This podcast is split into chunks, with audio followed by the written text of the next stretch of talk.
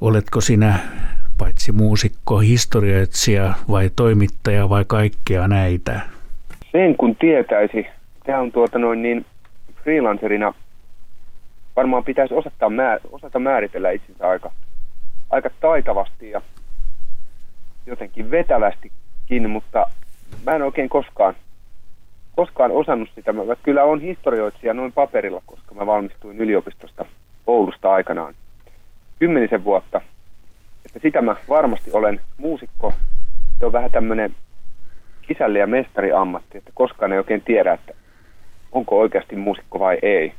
Jos, jos keikalla ei ole yleisöä, niin sitten miettii, että onko mä ollenkaan muusikko. Ja sitten jos paikka on täynnä, niin sitten on hetkellisesti semmoinen olo, että tuo on muusikko, Herra Jumala. Et se aina riippuu vähän päivästä, kellonajasta. Mutta olet tehnyt radiolle tulevaisuuksien historiasta, oikeudenmukaisuuden historiasta ja keskeneräisyyden historiasta ja nyt Ylestä digitaalisuudesta ja Yle Digitaalisuus ja sinä. Oikeastaan näitä kaikkia sarjoja yhdistää se, että ne käsittelee, käsittelee modernia Suomea sieltä 1900-luvun alusta tähän päivään. Suomi on muuttunut ihan valtavaa vauhtia. Siinä on ollut ihmisillä perässä pysymistä. Oikeastaan tämä on ollut sellaista jatkuvaa, jatkuvaa rakennemuutosta, jota on ohjannut välillä teknologia ja välillä, välillä politiikka ja materiaaliset tarpeet ja, ja mikä ikinä. Nämä sarjat on oikeastaan yrityksiä ymmärtää sitä, mitä historia on meistä tehnyt. Miksi meistä tuntuu sille, kun meistä tuntuu ja miksi yhteiskunta ympärillä on sellainen kuin se on. Ja oikeastaan nämä sarjat on kaikki omasta näkökulmastaan oikeastaan yrityksiä vastata tämmöisiin kysymyksiin. Mikä sai sinut tekemään Yleisarjan? No oikeastaan Yleisradio itse. Tai siis jo vuosia sitten mä lähestyin Yleisradiota ja, ja ilmoitin, että mä voisin tehdä teistä radiosarjan, koska on tietysti päivän selvää, että Yleisradio on modernista Suomesta ollut niin merkittävä maailmankuvien ja, ja kansakunnan ja ihmismielten ja todellisuuden rakentaja, että, että Yleisradiosta ilman muuta pitäisi kirjoittaa ja puhua aika paljon. No, silloin tähän ideaan ei tartuttu, mutta nyt kun Yle 95 lähestyi, niin nyt yhtiö itse palasi tähän. Palasi tähän tarjoukseen ja kysyi, että, että olisiko tämmöinen sarja vielä mahdollista. Sitten tartuin, tuota noin, niin soitin eräälle, eräälle pitkälinä yleläisellä ja kerroin, että nyt minulta on pyydetty tällaista tarjosta tällaista sarjasta, että kun sulla on mitään vinkkejä, niin sitten tämä vanha yleisradioherrasmies sanoi, että oletko ihan varma, että sä haluat tehdä tämän? Silloin mä ymmärsin, että, että tota, tämä taitaa oikeasti olla aika vaikea keikka. Mutta, mutta joo, kyllä mä ilman muuta halusin tähän, tähän tarttua, koska, koska se mitä Yleisradio on suomalaisille tarkoittanut ja meidän maailmalle tehnyt, niin se, sitä mä, sitä mä halusin osaltani pohtia. Niin varmasti onkin ehkä, en tiedä nyt helpompaa tehdä, mutta sillä tavalla, että katsot yleissadiota hieman ulkopuolisin silmin kuitenkin. No varmasti, varmasti näin. Mä oon nyt tämän viisi vuotta enemmän tai vähemmän tehnyt Ylelle töitä. Ja tietysti näin muusikkona jo parikymmentä vuotta ollut tavallaan Ylen, Ylen kanssa tekemisissä.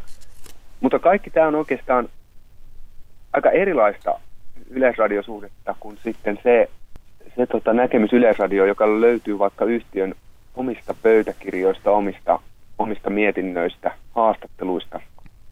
Sieltä sitten löytyy sellainen yleisradio, jota ei ehkä sisältäpäin niin helposti näe. Ja tällä mä tarkoitan sitä, että jos ajatellaan vaikka 2000-lukua, niin Ylellähän oli aivan valtavan pohdinnan paikka se, että millaisena yhtiö 2000-luvulle siirtyy. Millainen asema sillä tulisi olemaan uudessa viestintäympäristössä.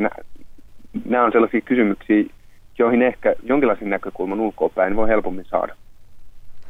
Matti Johannes Koivu, sinä toimitat tosiaankin nyt uutta Yle-sarjaa, Yle Digikumous ja sinä käytät lähteitä ja myös haastatteluaineistoa.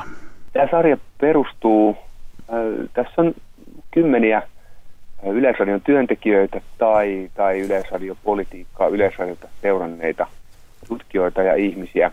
Ja sen lisäksi tuolla Mikkelissä elinkeinoelämän keskusarkistossahan on valtava määrä Yleisradion historiaa liittyvää asiakirja-aineistoa. Kävin siellä Mikkelissä tutkimassa ja penkomassa. Ja sen lisäksi tota, on uudempaa yleaiheista asiakirja-aineistoa 2000-luvulta, vaikka kansen löytäminen ei, ei ollut ihan niin yksinkertaista kuin mä ajattelin, koska tätä työtä aloittaessa niin, niin oivalsin, että yksi digitaalisen vallankumouksen ulottuvuus on se, että puhutaan tiedon vallankumouksesta ja, ja kaiken tiedon säilymisestä, niin se ei kuitenkaan tarkoita, että kaikki tieto olisi saatavilla. Niin, kerro muuten, kuulosti jännittävältä, että, että perehdyit laajaan aineistoon. Mitä kaikkea löytyy vaikkapa sieltä Mikkelistä? No Mikkelissähän on Yleisradion alkuaskeleista asti 230-luvulta saakka erilaisia. Yhtiöhän tietenkin seuraa ja monitoroi omaa toimintansa, mikä on, mikä on vaikka esitelmien vaikuttavuus. 40-luvulla oltiin huolissaan siitä, että, että eikö kansalaiset, eikö ne pidäkään näistä esitelmistä. Ni, niitä kuunnellaan vähemmän kuin me toivottaisiin. Tai sitten sieltä löytyy valtavasti tutkimusta siitä, että keitä ovat Yleisradion kuulijat. Ovatko he maanviljelijöitä tai kaupunkilaisia, monelta he heräävät, ää, kuinka pitkiä aikoja he jaksavat kuunnella. Sitten löytyy tietysti valtava määrä hallinnollista aineistoa, erilaisia yhtiön organisaatioja ja tämmöiseen liittyvää matskua. Ja siitä tietysti on vaikeaa tislata se, että mitä, mitä tämä Yleisradio lopulta on meille merkinnyt. 80-luvulla